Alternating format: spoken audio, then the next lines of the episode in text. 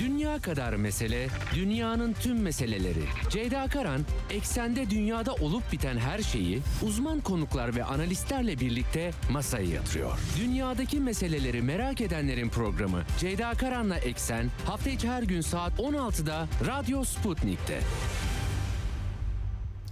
Eksenden merhabalar efendim. Bugün 7 Kasım 2022, yeni bir haftaya daha başlıyoruz. Dünyadan haberlerle yine karşınızdayım. Dünyanın meseleleriyle, dünyanın meselelerini dert edenleri de dinlemeye çağırarak diyelim.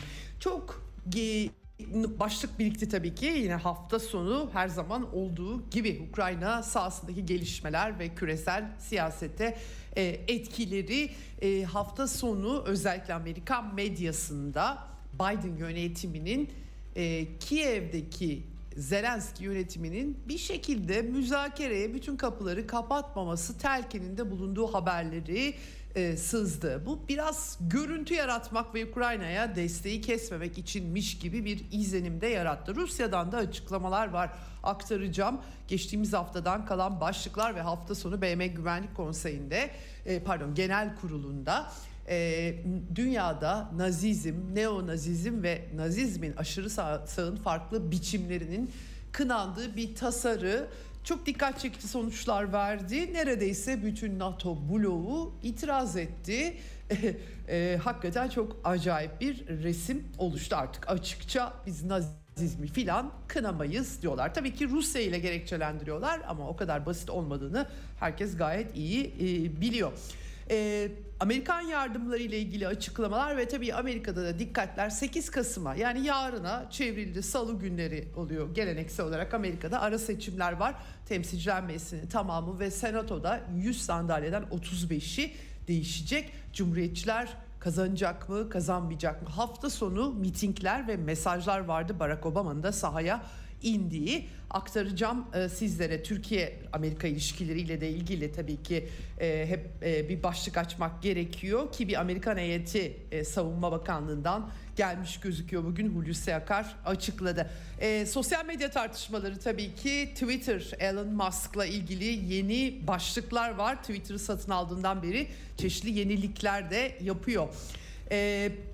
Bunun dışında bu hafta Türk diplomasisinde İsveç-Finlandiya temasları yine yarın Ankara'da İsveç lideri gelecek, Cumhurbaşkanı'nın daveti üzerine geliyor. Avrupa'dan başlıklar var. Almanya, özellikle Almanya'da geçen hafta sonu Cuma günü Scholz'un, başbakanın Çin'i ziyareti, G7 toplantısı da yapıldı. Hemen arkasından Scholz'un acayip başlıklar çıkıyor aslında Almanya'da, aktarmaya çalışacağım sizlere. Tabii Asya'da da hava biraz puslu gözüküyor aslında.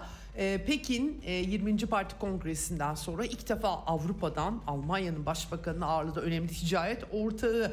Koreler arasındaki gerilim devam ediyor. Amerikan Güney Kore tatbikatı nedeniyle pek çok başlık var Asya'da aslında. En son Aralık ayında Britanya ve Japonya'nın da bir savunma anlaşması imzalayacağı haberleri düştü. Çin etrafındaki resim itibariyle bugün duruma bakmak istiyorum. Buna bir de Pakistan'a eklemek lazım. Çünkü İmran Han'a da başkente yürüyüşünde suikast düzenlendi geçen hafta. Pakistan siyasette sıcak. Asya'yı konuşacağız bugün. Programın ikinci yarısında Doktor Barış Adıbelli konuğum olacak. Asya'yı konuşmayı onunla çok seviyorum biliyorsunuz. Hakikaten dolu dolu içerikli yayınlar oluyor. Programın ikinci yarısında kendisine bağlanacağız. İlk yarıda da ben özetleri, dikkatimi çeken unsurları aktarmaya çalışacağım. Başka başlıklar da var tabii ki. Orta Doğu'dan başlıklar var ve Mısır'da da Birleşmiş Milletler İklim Zirvesi başladı. 18'ine kadar devam edecek. Onunla ilgili de notları aktarmaya çalışacağım sizlere. Başlamadan frekanslarımızı yine tekrar edelim.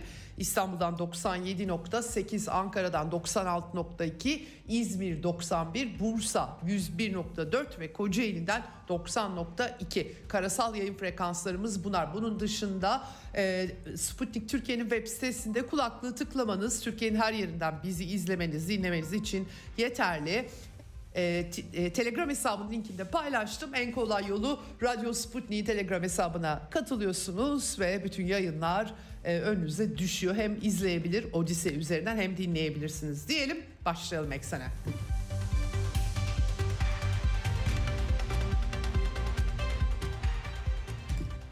Evet, Ukrayna sahasında şimdi dikkatle her sona çevrilmiş durumda. Rusya Savunma Bakanlığı bütün cephelerde Ukrayna'nın karşı saldırısı, ki Amerika'da 8 Kasım ara seçimleri öncesi bir karşı saldırı olacak diye Batı medyasında da konuşuluyordu. Bu bir türlü gelemedi. Daha doğrusu gelenler de püskürtülmüş gibi gözüküyor. Bir küçük çaplı bir takım hamleler var ama değişiklik devam etmiyor. Tabii her sonda siviller tahliye edildi. Hafta sonu da bu meşhur Kahovskaya barajının hedef olduğu, su akışını düzenleyen kapının hedef olduğu ve hasar gördüğü haberleri geldi. Rusya Federasyonu ve müttefik güçlerin elinde. Tabii oradaki barajın patlatılması Rusya savunma hatlarını etkileyecek, sivillerin tahliyesiyle geçen bir son 15 gün böyle bir karar alınmıştı. Büyük ölçüde tahliyeler gerçekleşti deniliyor.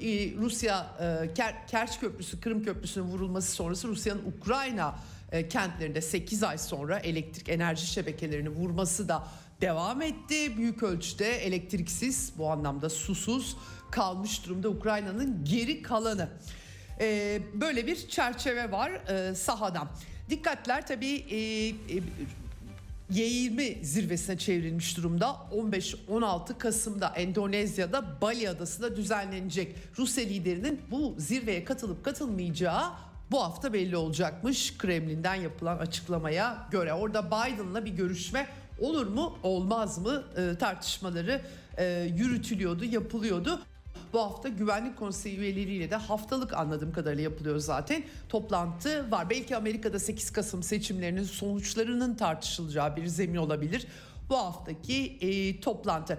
Geçtiğimiz hafta Rusya lideri özellikle Batı'nın Amerika Birleşik Devletleri öncülüğünde Rusya Federasyonu'nu bölme girişimlerinden bahsetmişti. Tarihçilerle buluşmasında orada da pek çok tartışmalı konu çıktı, benzetmeler yapıldı ama Ukrayna ve Rusya, Rus halkının aslında bir aynı halk olduğu vurgusu dikkat çekiciydi ve 2014'ten bu yana süren iç savaştaki belki Nazizm faktörü, Batı destekli Nazizm faktörüne vurgu vardır. Rusya Federasyonu son yıllarda sürekli tekrarlıyor. Sovyetler Birliği'nin Avrupa'yı Nazilerden, faşizmden kurtarmasının önemi azaltılmaya çalışılıyor. Tarih sürekli olarak yeniden yazılıyor diyorlar. Yani bunu sürekli dile getiriyorlar.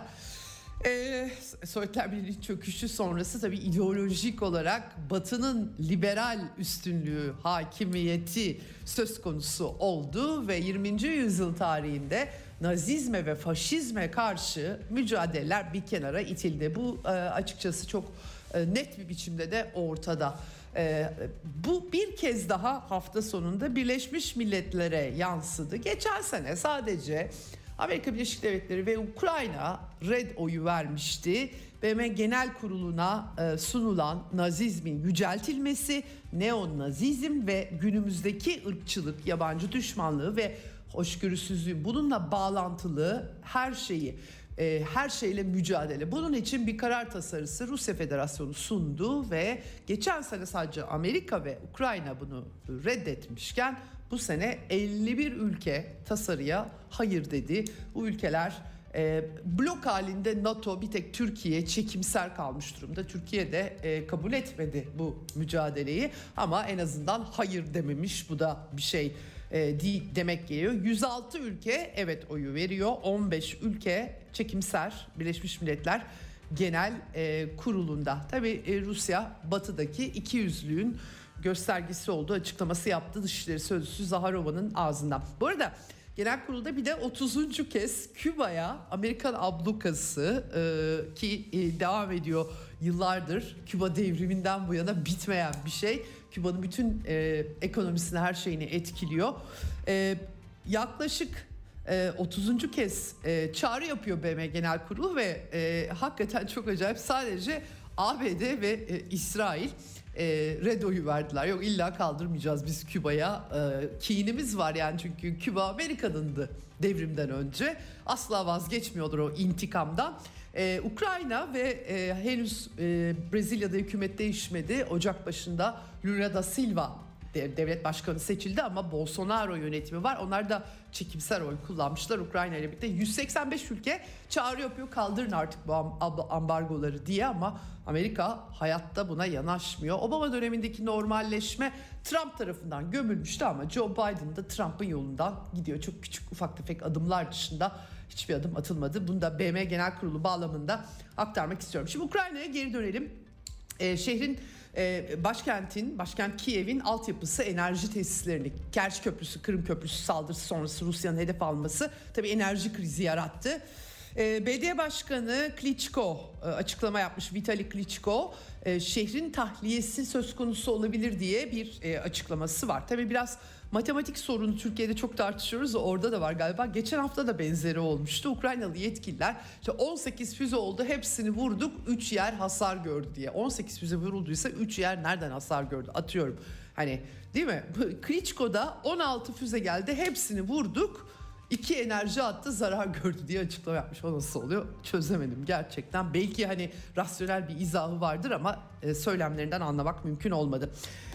Evet, şimdi tahıl anlaşması, Zelenski bu hafta Ukrayna limanlarından 800 bin tondan fazla tarım ürünü taşındığını söylüyor. Türkiye'nin yürüttüğü diplomasi sayesinde Sivastopol saldırısının çökerttiği anlaşma yeniden tesis edilmişti. Ama tamamen çözülmüş değil. 18 Kasım'a kadar Birleşmiş Milletler'in Rusya ile yaptığı anlaşma yerine getirmesi gerekiyor. Yani Rus tahıl ürünleri ve gübresinin de dünya piyasalarına gidebilmesi, sigortacılık şirketlerinin sorun yaratmaması yaptırımlar yüzünden. İddiaya göre İzvestiya gazetesinin haberi bu. BM yetkilileri Genel Sekreter Guterres'in bu sorunu çözmeye çalıştığını, sigortacılık şirketleriyle konuştuğunu ama henüz ilerleme kaydedilmediğini söylüyorlar. Tahıl anlaşmasını sonuç itibariyle akıbetinde belki ilgilendirecek, ona dikkat çekmek lazım. Pentagon'dan Ukrayna'ya 45 adet T-72 tankı teslim edecek. Sovyet yapımı bu tanklar modernize edilip verilecek.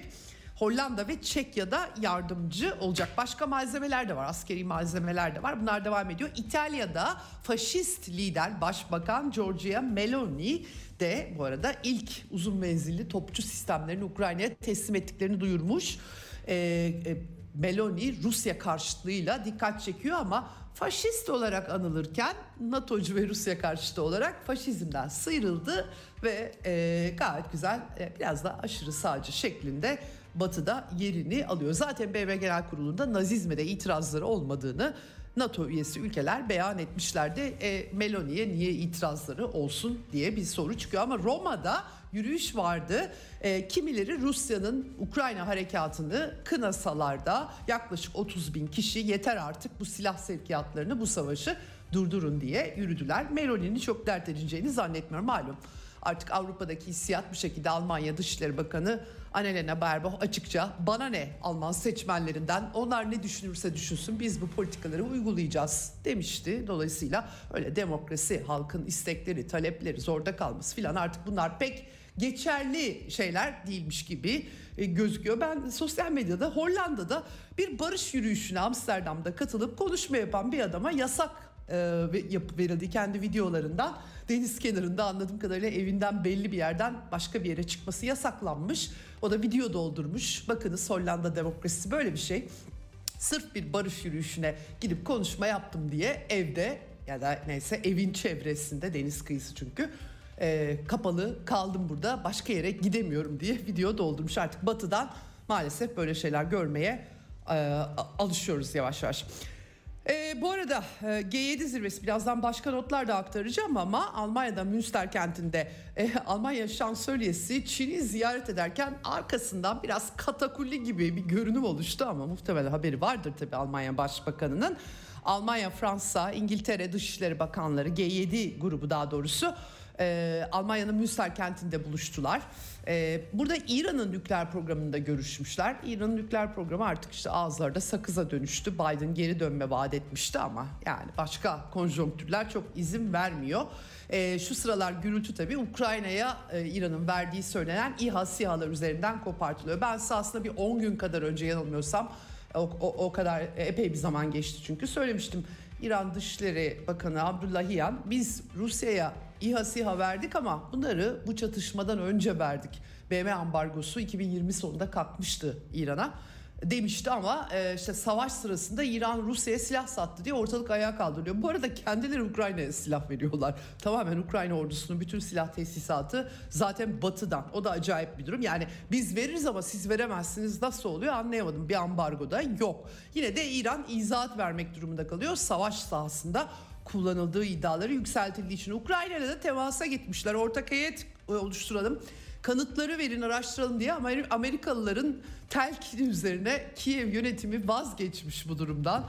En son yani Zelenski'nin danışmanı Podolyak'ın İran'ı vurun diye Batı'ya çağrı yapmasına kadar vardı. Bakınız yani Batı'nın şımarık çocuğu gibi bir şey oldu Ukrayna. Her yerde mesela G20 zirvesine ben katılmam Putin gelirse diyen bir Zelenski var. Ukrayna G20 üyesi değil. Dolayısıyla niye katılıyor diye kimse sormuyor. İran'ı vurun, Rusya'yı vurun, her istediklerini yaptırabilirlermiş gibi çok acayip. Yani Almanya Başbakanı'na hakaret bile edebiliyorlar ve aylarca büyükelçi kaldı. Böyle acayip bir durum aslında. Batılar açısından trajik ve acıklı bir resim var aslında. İşte velhasıl sonunda İran'ı vurun diye böyle bir ülke cezasız kalamaz diye çağrı yapmış Podolyak. Evet bu arada Amerika'nın tabii İranlılarda Amerika Biden İran'ı özgürleştireceğiz demişti. İran diasporasının çağrılarına Kaliforniya mitinginde tabii İranlılar da Amerika rejim değişikliğine soyunmuş diye bu sefer biraz etnik işte Kürdistan vilayeti Belucistan gösterilerin kışkırtılması, sosyal medya organizasyonları içerideki tabii ki hakiki sorunları kullanarak her zaman olduğu gibi İran'ın tespiti de bu yönde rejim değişikliği projesi ama başaramayacaklar diye de açıklamalar yapıyorlar. Evet şimdi Ukrayna'da İran'ın da katıldığı resimle alakalı durum bu. Amerika'da da Washington Post ve Wall Street Journal gazetelerine Amerikalı kaynaklar fısıldamışlar. Biz aslında Kiev'i müzakere masasına da ittirmeye, teşvik etmeye çalışıyoruz. Ama yani o kadar da ittirmiyoruz. Neden? Aslında Avrupalılar, işte Amerika, Latin Amerika, Afrika'da, Asya'da ülkeler rahatsız. Yani Ukrayna'ya destek sonsuza kadar sürmez. Dolayısıyla bütün müzakereleri tamamen kapatıp bir tutum almasın da sanki müzakere edecekmiş gibi bir söylem. Hani Amerikalılar bunu söylüyorlarmış. Tamamen görüntüsel. Aslında haberin içinde de bunlar var yani ama kimileri işte Amerika müzakerelere... Yani bu arada müzakereyi sanki Kiev yapacakmış gibi de bir resim var. O da başka bir acayiplik. Böyle bir habere yer verdiler hafta sonu. Hatta Wall Street Journal'da Biden Ulusal Güvenlik Danışmanı Jake Sullivan... Hani şu Suriye'de El-Kaide bizim yanımızda diye Hillary Clinton'a mail atan... Bugün artık Ulusal Güvenlik Danışmanı olan isim... Yuri Ushakov Putin'in yardımcısı ve... Rusya Güvenlik Konseyi Genel Sekreteri Patrushev'le gizli görüşmeler yürütüyormuş Wall Street Journal'ın iddialarına göre. Hani kanalları açık tutalım da bir aramızda nükleer bir kriz yaşanmasın gibisinden. Kremlin bugün tabii açıklama yaptı. Söyleyecek bir şeyim yok. Anglo-Sakson gazetelerinden pek çok yalan haber yayınlanıyor dedi. Dolayısıyla siz bunları Beyaz Saray'a sorun demiş kendisi. Yani biz zaten müzakereye hazır olduğumuzu belirtiyoruz ama Ukrayna'da yasa çıkarttılar. Müzakere katiyetle yasak diye. Şimdi Amerika böyle telkinler yapıyorsa Ukrayna'nın yasasını değiştirmesi lazım ama yaparlar. Başsavcıyı da kovdurmuştu mesela Joe Biden bundan yıllar önce 2014 darbesinden sonra. Evet dolayısıyla böyle bir resim var. Tabii Amerika'da ara seçimler, kongre ara seçimleri önemli. Temsilciler Meclisi'nin tamamı değişecek. Senato'da 35 sandalye 100 sandalyeden Demokratlar 2020 başkanlık seçimini kazandılar ama kongrenin iki kanadında da çok az bir farkla çoğunluktalar. Dolayısıyla bu çoğunluk elden gidecekmiş gibi en azından anketler öyle söylüyor. Göreceğiz bir manzara var. Joe Biden bu durumda biraz topal ördek konumuna düşecek. Hani 2024'te yeniden başkan olmayı da arzu ediyor. O zaman olamaz zaten kolay kolay. Tabii meşruiyet tartışmaları falan derken hafta sonu sahaya indiler. Özellikle Pensilvanya eyaleti önemli bir eyalet. Ve orada da Türk asıllı Mehmet Öz doktor, kalp cerrahı. Biraz da tartışmalı bir kişilik çünkü televizyonlarda biraz böyle şovlar yapmış tıp alanında bir isim geçmişte. Hafta sonu Obama da sahaya indi dedim. Tabii Obama bir yandan Cumhuriyetçiler Kongre'yi kontrol edince Demokratlar hakkında siyasi davalar açacaklar. İşte bazıları Biden'ı azletmekten bahsediyor, intikamdan bahsediyor diye şikayet etti. Tabii yani Demokratlar Cumhuriyetçiler hakkında hiçbir şey yapmadılar. Hala devam eden soruşturmalar var ama olsun, geçelim. Mehmet Öz'den de pek azletmiyor anladığım kadarıyla Barack Obama.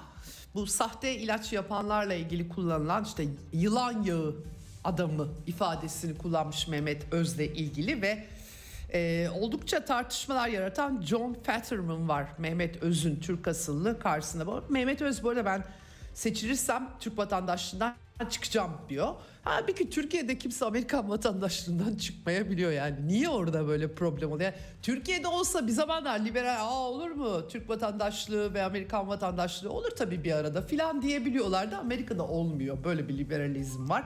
Hakikaten çok acayip. Trump da bu arada Mehmet Öz'e destek için yine Pittsburgh'da bir mitinge gitmiş. O da tabii tipik Cumhuriyetçilerin şeyi, o güzel evi, Beyaz Ev diyorlar. Beyaz Saray, Beyaz Ev, onu geri alacağız vurgusu yapıyor. Amerikan seçimlerine bir de yabancı müdahalesi tartışılıyor. Şimdiden tabii dijital güvenlik uzmanları hemen Rusya seçimi bizi karıştıracak diyorlar. Artık zaten demesi bedava, kanıtlamak gerekmiyor. Soruşturmalar açılıyor, sonuç çıkmıyor ama olsun demesi bedava, böyle bir çağda yaşıyoruz. Evet, Amerikan seçimleri yarın çarşamba, büyük ölçüde Kongre'deki durum belli olacak. Türkiye ile ilişkilere etkisi de tabii ki F-16 satışları son dönemde, başka pek çok başlık var ama Biden yönetimi Türkiye'nin stratejik öneminden hareketle zaten Kongre'ye ya şu F-16'ları da verelim demişti. Dolayısıyla tabii kongre biçimlense ama kongrede tabii hala Bob Menendez gibi senatoda seçime girmiyor, koltuğu tehlikede değil, süresi var daha. Pek çok senatör direniyor bazı şeylere. Dolayısıyla netleşmiş bir durum yok. Türk-Amerika ilişkilerine bakmak lazım ayrıca.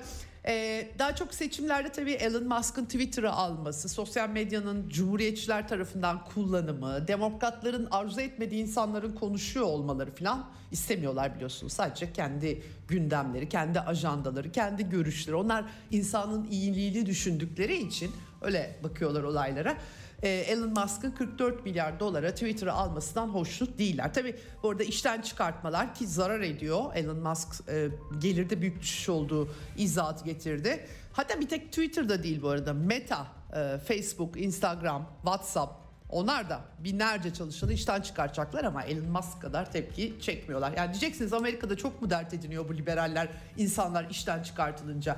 Ben pek görmedim açıkçası, belki bireysel olarak vardır ama topluca hareket etmiyorlar. Ama Elon Musk ve Twitter söz konusu olduğu zaman tabii önemli bir ideolojik aygıt. Büyük yasaklamalarla son 1,5-2 sene geçti. Dolayısıyla bunu kaybetmek istemiyorlar.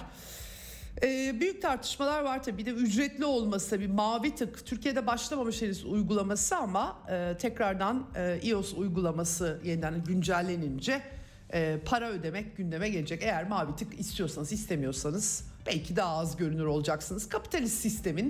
Kapitalist sistemin yeni, yani demokratlarınki gibi bir ideolojik distopya olmaktan çıkıp kapitalist tip distopya olarak rahatlıkla şak diye söyleyebileceğimiz bir pozisyona gelecek herhalde. Elon Musk'tan benim büyük bir beklentim yok doğrusunu söylemek gerekirse. Sadece resmin öbür tarafında görmek gerektiğini düşünüyorum. Böyle doğrulanmış hesaplar muhabbeti de tartışılıyor. Onu da belirtelim. Evet, bu hafta Türkiye diplomasi, geçen hafta Stoltenberg'i ağırlamıştı. Cumhurbaşkanı'nın görüşmeleri olmuştu. Pek çok başlık Yunanistan vesaire ama asıl tabii İsveç ve Finlandiya'nın üyeliklerinin onayı artık bitiyor. Ve Haziran'dan bu yana Türkiye üçlü mutabakat gereği parlamentosunda İsveç-Finlandiya'nın üyeliklerini onaylamak durumunda ama ısrarla bir onaylamama hali var. Yeni seçilen İsveç Başbakanı Türkiye'ye gelecek yarın, yanılmıyorsam Ankara'da temasları var. Göreceğiz onların sonuçlarını. Anladığım kadarıyla PKK ile ilgili iadeler vesaire, onun dışında bir de Suriye Demokratik Güçleri, onun da terörist ilan edilmesi gibi bir takım istekler var.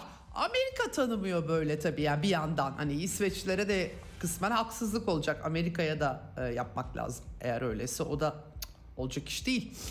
Velhasıl Amerikan Savunma Bakanı'ndan bir heyet de bugün Savunma Bakanlığı'nda temaslarda bulunuyor. Anladığım kadarıyla Türkiye diplomasisi, İsveç, Finlandiya vesaire böyle Amerika bu haftanın gündeminde bunlar var.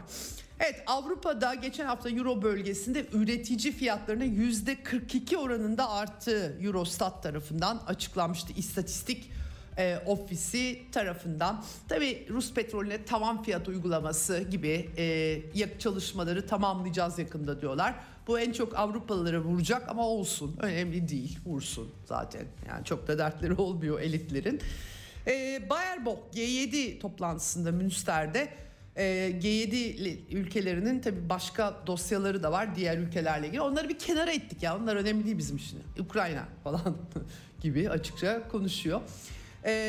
Almanya'da ekonomi çok parlak gitmiyor tabii. Sol Parti hükümete de AB'ye de Rusya ile müzakere çağrısı yapmış. Eş başkanı Martin Şirdevan yapmış bu açıklamayı.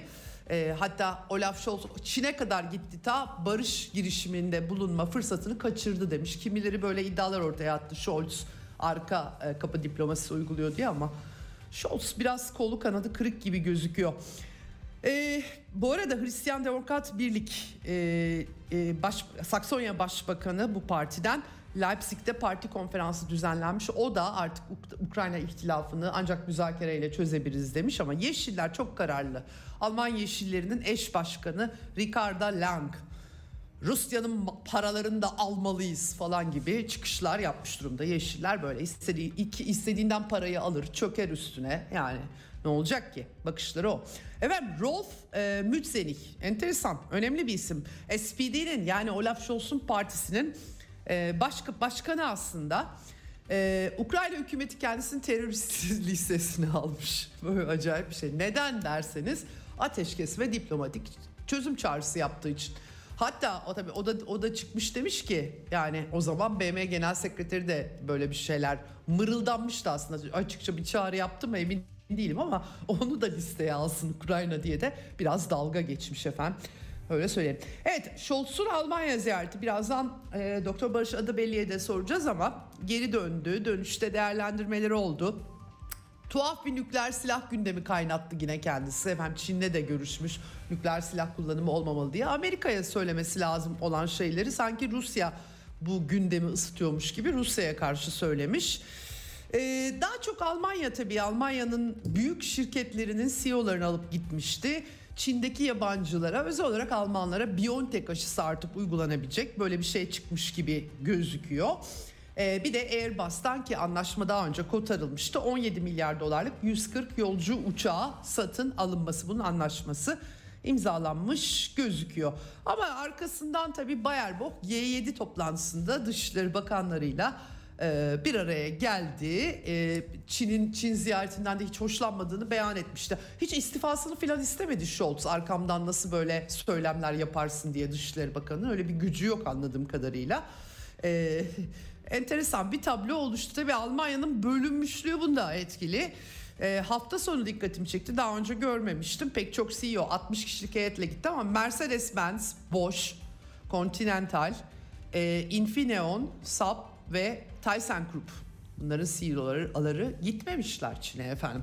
Bunlar Almanya'nın yüksek teknolojili şirketleri Pekin'e eşlik gitme davetini de geri çevirmişler. Yani Alman devletlerin birliği de geç sağlanmıştı. Tarihsel olarak bir bölünmüşlük var. Alman sanayisinin de kendi içerisinde bir bölünmüşlüğü oluyor. Anladığım kadarıyla bunlar Amerika ile Alman ekonomisini şekillendirme yanlıları, öyle gözüküyor. O yüzden ne yapsın Scholz, hakikaten zor işi. Evet, İspanya'da demiryolları işçilerinin grevi var. Sırplar, Sırbistan ve Kosova ilişkileri geriliyor. Kosovalı Sırplar, Amerika'nın böldüğü Yugoslavya'nın kalan son parçası aslında, BM kararları uyarınca Sırbistan'a ait, ama Amerika sayesinde bir Kosova, bağımsız Kosova oluşmuştu 90'ların sonunda. Tabii Sırplar Mitrovica bölgesinde, onlar plaka değişikliği, araç plakalarının, yani Kosova herkes tarafından tanınan bağımsız egemen bir devletmiş gibi plakalarını değiştirmelerini istiyorlar. Kosova'nın Sırpları da buna yanaşmıyorlar efendim. Kurumlardan pek çok, hakime olsun, polise olsun, hafta sonu toplu istifalar geldi. Nisan'a kadar aşama aşama bizim plakalarımızı kullanmazsanız diyor Kosova'nın Arnavut lideri, o zaman başınız belada diyor. Bu çatışma içten içe kaynıyor, hakikaten parlak gözükmüyor durum. Çin'de Tayvan adası çevresinde Asya'dan 2 not, birazdan konuşacağız Barış adı belliyle, 44 savaş uçağı, 2 askeri drone, 4 gemi gözükmüş. Devriyeleri arttırdılar Ağustos'ta Nancy Pelosi'nin ziyareti sonrasında. Yine Japonya ve Britanya Aralık ayında bir savunma paktı imzalayacak. Hint-Pasifik stratejisi çerçevesinde AUKUS'un genişletilmesi olarak görülüyor. Asya'da Koreler arasında gerilim olduğunu, Amerika'nın Güney Kore ile yaptığı tatbikatlarına Kore'nin her zamanki üslubuyla sert yanıt verdiğini, bizi işgal provası yapıyorsunuz, biz öyle sizinle yumuşak yumuşak da konuşmayız, halk ordusu acımasızca karşı koyar size şeklinde yanıt vermişler. Ve şimdi döneceğim konuğuma. İmran Han 28 Ekim'de ateş açılmıştı. Başkente uzun yürüyüş, Lahor'da tedavi görürken açıklamalar yaptı. Başbakanı, istihbarat servisini, İçişleri Bakanı'nı sorumlu tuttu kendisine yönelik suikast girişiminden. Ayağından 4 kurşun isabet edip yaralanmıştı. Tekrar yürüyüşe geçeceğim iyileşince diyor. Biraz daha böyle bir aylık bir sürece yayılacak gibi gözüküyor. Şahbaz Şerif başbakanlığa seçilmişti meclis tarafından. Reddediyor ithamları. Hakikaten bir büyük bir hareket içerisinde bir Pakistan görüyoruz. Önce konuşmalarına yasak getirdiler ama sonra kaldırmak durumunda kaldı. Pakistan Elektronik Medya Düzenleme Otoritesi var. Türkiye'deki RTÜK gibi bir şey. Baktılar ki iş biraz yaş gidiyor, kaldırdılar, böyle bir başlık var. Evet, şimdi hemen konuğuma dönmek istiyorum. Son Asya ile ilgili başlıkları da özetledikten sonra telefon hattımızın diğer ucunda Doktor Barış Azıbelli var. Hoş geldiniz yayınımıza. Hoş bulduk efendim, iyi yayınlar diliyorum. Çok teşekkür ediyorum. Bu haftaya biraz Asya gündemiyle başlamak istedim. Aslında çok fazla başlık var. Daha böyle dinleyicilerimize özet olarak aslında ne olduğunu anlatırız diye umarak, hatta bir ara dedim biraz kısıtlasak mı diye, ama siz hepsini çok iyi takip ediyorsunuz biliyorum. Önce Çin'le başlamak istiyorum. 20. Kongre önem atfediliyordu Çin'e. Avrupa'dan, üstelik bir de pandemi sonrası ilk defa önemli bir isim, Almanya şansölyesi gitti. Almanya'da çok tartışma koptu. Çin'de tam olarak nasıl konuşulduğu pek, ben onları kaçırdım. İyi okuyamadım onları. Baştan söyleyeyim, siz kesin biliyorsunuzdur. Çin büyük önem atfediyor muydu? Bu Hamburg limanı hisseleri üzerinden çok tartışma koptu Almanya'da, ama Çin açısından ve Almanya-Avrupa ilişkileri açısından nasıl bir resim çıktı bu ziyaretten? Önce onu sorarak başlayayım Barış Bey. Şimdi tabii burada önemli bir başlık, 20. Parti Kongresi'nin düzenlenmiş olması ve Xi Jinping'in 3. dönemi başlıyor. Bu çok tartışıldı, Batı'da tartışıldı. Şimdi böyle bir olayın üzerine Alman Başbakanı'nın Çin'i ziyaret etmesi, burada Xi Jinping'in 3. dönemini tebrik etmesi, pandemiden bu tarafa yaşanan o yavaşlama, tedarik zincirindeki bozulma ve özellikle son Ukrayna Savaşı'nda Çin Rusya tarafında yer alması ve bir şekilde Batı'yla köprüleri atması, bütün bunlar üst üste bindiğinde Çin'in yeniden Avrupa'ya dönüşü, Avrupa'nın da yeniden Çin'e dönüşünü gösteren önemli bir ziyaret oldu. Bu ziyaretin bir başka tabii boyutu da var. Sürmekte olan, biraz önce bahsettik, bir savaş var. Rusya ile sürmekte olan bir anlaşmazlık var. Özellikle Almanya çok sert tutum takınmıştı, ancak şimdi gelinen noktada hani görünmeyen gündem, kapılar arasında konuşulan gündem, acaba Almanya Rusya'ya yönelik Çin üzerinden bir hamleye mi hazırlanıyor? Bakın bu önemli. Yani Çin'in bir arabuluculuğu üzerinden Rusya'yla bir şekilde masaya mı oturacak? Bakın son haftanın en önemli gündem maddesi, herkesin Ukrayna'yla bir şekilde masaya oturmaya hazırlandığı şeklinde. Amerikalılar Ukraynalılara Rusya ile masaya oturun telkinlerinde bulunuyor. Bir taraftan benzer şekilde Almanya'da bunlar tartışılıyor. Almanya'nın Çin ziyareti var.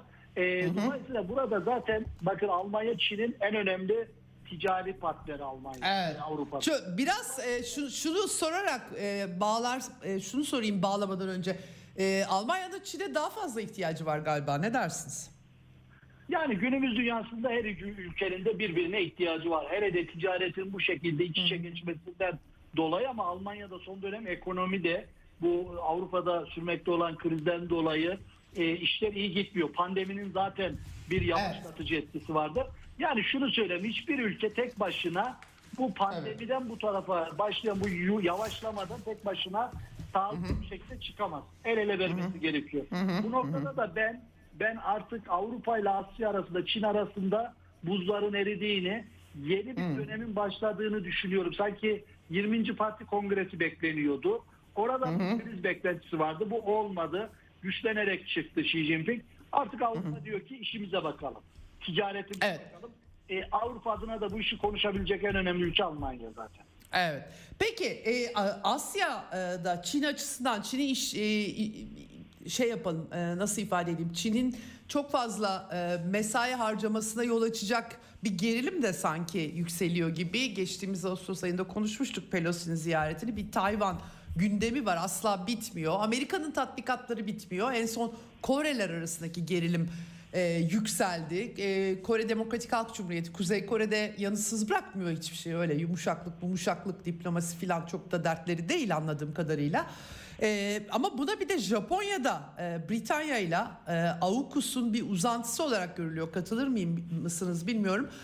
Tabii Amerika'da Kongre seçimi sonrası Cumhuriyetçilerin tekrar kontrole geçirmesi, Çin politikaları daha sertleşir mi diye soruların ortaya atıldığı bir dönem. Bilmiyoruz tabii ki olur mu olmaz mı, ama en azından şöyle tartışmalar var. İkisine birden savaş, hem Rusya'ya hem Çin'e filan. Böyle bir ortamda bu son gelişmeleri siz nasıl görüyorsunuz? Sürekli bitmeyen bir Kore gerilimi, Japonya faktörü, en son Başbakan Amerikan uçak gemisine bindi. Bu 7 sene sonra yanılmıyorsam böyle bir tatbikatlar silsilesi vesilesiyle.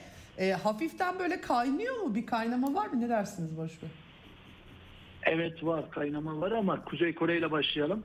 Ben Kuzey Kore'nin bir savaş çığırtkanlığından çok aslında Trump'la yakalanan barış rüzgarını bir şekilde devam ettirmek istemesinden kaynaklanan bir tepki olarak ben bugünkü davranışlarını görüyorum. Yani Biden'ın bunu bir şekilde devam ettirebileceğini düşünüyorlardı. Fakat burada tabii parametreler değişti. Güney Kore'deki yönetim değişti. Daha şahin bir yönetim geldi. Evet. Ama buna rağmen Shinzo Abe gibi bir faktör Japonya siyasetinden ortadan kalktı, çekildi. Yani daha güvercin kanat olduğu söyleniyor.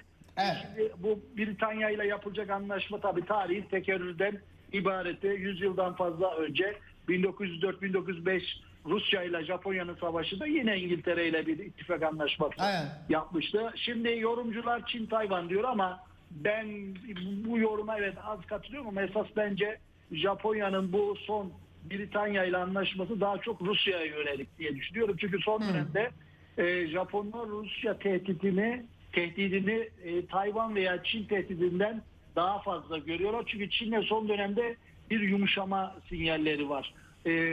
Fukuda'yla Xi Jinping'in arasındaki mesajlara baktığınız zaman dolayısıyla şimdi Japonya'nın acil tehdit olarak görmesi son dönemde Rusya'yla olan yaşamış olduğu gerginlik. Biliyorsunuz Japonya o bölgede hemen her meselede bir öncü rol oynamak istiyor. Tayvan meselesi de şunu söyleyeyim ben. Japonlar Tayvan meselesiyle ilgilenirken sanki ben buradaki halkın özgürlüğünden çok Japonlarda şöyle bir hayal ortaya çıktı. Tekrar Tayvan'ın Japonya'ya dönme ihtimali. Şimdi burada başka bir şey var. Tabii burada başka bir şey var. Bu çok ilginç bir nokta. Bu özellikle Tayvan'daki kuşak, Tayvan'da yani adadan gelen değil de Tayvan'da yerli kuşak Çinlilerin bu Japon sömürge dönemini özellikle çok iyi anmaları, bu Demokratik İlerleme Partisi'nin o döneme çok önemli atıflarda bulunması gibi bir takım şeyler Japonya'da başka hayallerin ortaya çıkmasını. Bu tabii egemenlik anlamında değil, ama bir himaye anlamında, bir etkinlik anlamında, bir nüfuz anlamında bir Tayvan özlemi var. Bu esas tehlikeli, bu esas Asya Pasifik'te farklı yönlere çekilebilecek bir durum. Biraz önce bahsettiğiniz anlaşmaya gelince Aralık ayında bir savunma paktı veya karşılıklı erişim anlaşması adı verilen bir anlaşmanın yapılacağı, Bu anlaşmanın da Japonya'nın İngiliz işte askeri ekipmanına daha net bir şekilde ulaşmasını sağlayacağını, siz de biraz önce bahsettiğiniz bir şekilde de AUKUS'a Japonya'nın entegre edilmesi. Şimdi AUKUS evet kuruldu ama Japonya ile Güney Kore, Hindistan dışında. Onlar Kuad'ın üyeleri, Güney Kore hariç. Dolayısıyla şimdi bir şekilde Amerika entegre edecek. Japonya tamam entegre olacak istiyor zaten. Avustralya ile de benzer bir anlaşma yapıldı. Fakat Güney Kore'de bazı meseleler var. O da şu, hala tarihsel sorunlar var. Güney Kore Japonya ile aynı güvenlik düzleminde alıp almayacağı belli değil. Bu noktada Güney Kore, Kuzey Kore, Çin aynı düzlemdeler. Hindistan artık bu yapıdan ayrıldı. Daha çok Hindistan Asya'da daha böyle bağlantısız demeyelim ama buna yakın bir politika, Rusya, Çin düzlemine yakın bir politika takip etmeye başladı ki AUKUS'tan Hindistan şu anda AUKUS'un dışında ama Japonya AUKUS'a çok hevesli. Bizim anladığımız kadarıyla Amerika Birleşik Devletleri'nin yeni politikası 2023 için diyelim. Yeni politikası Asya Pasifik'te kendisi için yeni oyuncu olarak Japonya'yı görüyor. Yalnız bu bağlamda tabii siz Japonya Asya bağlamında soruyorsunuz ama ben İngiltere'nin Asya Pasifik'e girmesi açısından da Japonya ile böyle bir anlaşma yapıyor olmasını da ben önemsiyorum. Tabii Rishi Sunak bu noktada ne kadar adım atar, ne kadar gider ama eğer bir seçim olur da güçlü bir iktidar gelirse İngiltere'de o zaman Asya Pasifik politikalarını daha sağlıklı görebileceğiz. Ancak gerçek şu ki... Amerika ile birlikteler ama zaten herhalde. Yani ayrılabilir mi Britanya Amerika oradan? Yani bir bağımsız bir varlık olarak algılamak mümkün mü Britanya'yı diye? Evet, evet olacak. Britanya yani genel politik çizgilerinde sapma olmaz ama hiçbir zaman da Amerika Birleşik Devletleri'nin dümen suyuna gitmez. Çünkü Britanya'nın geleneksel olarak yüzyıllardan beri sürdürdüğü bir Asya Pasifik politikası var. Emperyal siyasetinin bir parçası ve muazzam bir datası var. Dolayısıyla orada bir nüfuzu var. Yarınki Amerikan Kongresi'nin seçimleri de tabii önemli bir başlangıç. Ancak ben şuna katılmıyorum. Hani Cumhuriyetçiler gelirse iştahı şiddetlenir. Eğer Trump gelirse 2024'te o zaman Asya'daki işin rengi değişir. Bence Biden'ın bu ılımlı hali, biraz ürkek hali Asya'daki işleri şu ara arada bırakıyor ama Cumhuriyetçiler gelir üstüne de Trump'la bu işi taçlandırırlarsa 2024'te Asya'da Trump yarıda kalan meseleler çıkacak. Bakın Japonlar zaten Britanya ile yaptıkları anlaşmayı yapacakları anlaşma önemsemelerinin nedeni Amerika'nın özellikle bu Trump'ın hatırlarsanız göreve gelince Japonya'dan askerlerimi çekeceğim, kendi ücretlerini kendileri ödesin gibi Japonya, Güney Kore'yi korumayacağız deyince oldukça kırılmıştı Japonlar ve hala bu hafızalarında duruyor. Yani Trump'ı istemiyorlar. 2024'te bir Trump deneyimi istemiyorlar. Dolayısıyla Britanya'yı Amerika'nın, dikkat edelim, alternatifi olarak Amerika'ya karşı bir güvence olarak görüyorlar. Evet. Ve Britanya'yla da 100 yıl öncesinden zaten böyle bir ittifakları vardı. Var. Evet. Peki şimdi biraz da Pakistan. Asya'da bir de Pakistan karışık gözüküyor. İmrahan suikast girişimi, uzun yürüyüş, hükümeti suçladı alenen Şahbaz Şerifi filan. Ne oluyor Pakistan'da? Hakikaten ben bu arada sosyal medyada Pakistan halkının ki ordunun ne kadar güçlü olduğu da bilinir Pakistan siyasetinde. Halkın böyle tankların, zırhlı araçların üzerinde tepindiği görüntüler gördüm. Hakikaten Pakistan için enteresan resimler bunlar. Hani orada höt dedi mi kimsenin çok cesaret edemeyeceği. Ne oluyor? İmran Han tekrardan bir yola çıktı geliyor mu? Öyle bir resim var çünkü. Şimdi bana ben bugünkü yazdım aynı bu minvaldeydi. Evet. Devrim mi darbe? Pakistan nereye koşuyor demiştim. Evet. Şimdi İmran Han son dönemde bir devrimden bahsediyor. Gerçekten önce bir itibar suikastı yapıldı. Şimdi sanki görünmeyen bir el İmran Han'ın yıldızını parlatmaya başladı. Karizmasına güç katıyor, gücüne güç katıyor. Bakın bu suikast bile İmran Han'a artı puan yazıldı. Konuşmasını yasakladılar, daha da artı puan yazıldı. Yani bugün İmran Han'a öksürseniz puan yazılıyor. Dolayısıyla İmran Han yeniden, bakın unutmayın 2018'de göreve geldiğinde Batı'nın dostu olarak geldi İmran Han. Yani İngiliz sosyetesinin önemli bir üyesiydi bir zamanlar. Dolayısıyla eski dostlar düşman olmaz minvalinde sanki yeniden İmran Hanım ama dedi, beni Amerikalılar devirdi dedi, alenen kendisi söyledi. Yani büyükelçilikten geldiler, tehdit ettiler dedi, değil mi? Yanlış mı hatırlıyorum? Doğru hatırlıyorsunuz. Amerika devirdi, İngiltere tekrar ayağa kaldıracak. Ben de öyle söyleyeyim. Şimdi, bu işin içerisinde bir de Britanya var diyorsunuz. Bunu unutmamak lazım. Amerika var ama Britanya var. Britanya döndü artık aksine. Bu gerçeği kabul etmek lazım. Şahbaz Şerif hemen 20. Parti Kongresi'nden sonra nereye gitti? Çin'e gitti. Oldukça iyi karşılandı. Şangay İşbirliği Örgütü zirvesinde neredeydi? Rusya ile Putin'le beraber bu zirvede görüştü ve ne dedi Putin'e? Siz bir süper güçsünüz dedi Rusya. Şimdi Amerikalılar bir baktı ki buna, bir tarafta Rusya ile ilişkileri geliştiriyor, bir tarafta Çin'le mevcut ilişkileri daha da güçlendiriyor. Dolayısıyla benim anladığım kadarıyla Şahbaz Şerif rüştünü ispat edemedi gibi gözüküyor. Tekrar herhalde ibla ona döndü. Ancak ben başka bir tehlikeli sorun var. Şimdi bu meşru düzlem. Meşru düzlemin dışında da başka bir düzlem daha var Pakistan siyasetinde. Pakistan Taliban'ı, IŞİD Horasan, El-Kaide ve öteki radikal gruplar. Unutmayın. Amerika sağ olsun değil mi? Benazir Bhutto'yu öldüren ekip bunlar. Evet. Yani Pakistan'da bir de bu var. Dolayısıyla bunların da bu sürece dahil olması büyük bir kaos yaratır. İşte burada bir denge unsuru olarak Pakistan ordusu öne çıkıyor ki Pakistan ordusu da geleneksel olarak Batı yanlısıdır. Hatırlayalım. İmran Han Moskova'dayken savaş başladığında Pakistan Genelkurmay Başkanı uyardı değil mi? Rusya'nın Ukrayna'dan çıkması konusunda, Ukrayna'dan derhal askerlerin çekmesi konusunda bu netlikte bir uyarı yaptı. Yani hükümetle ayrı düştüler. Dolayısıyla bu noktada Pakistan ordusu devreye girer mi? Girebilir. Çünkü Pakistan siyasi tarihi aynı zamanda darbeler tarihidir. Yani en son Pervez Müşerref deneyimini gördük.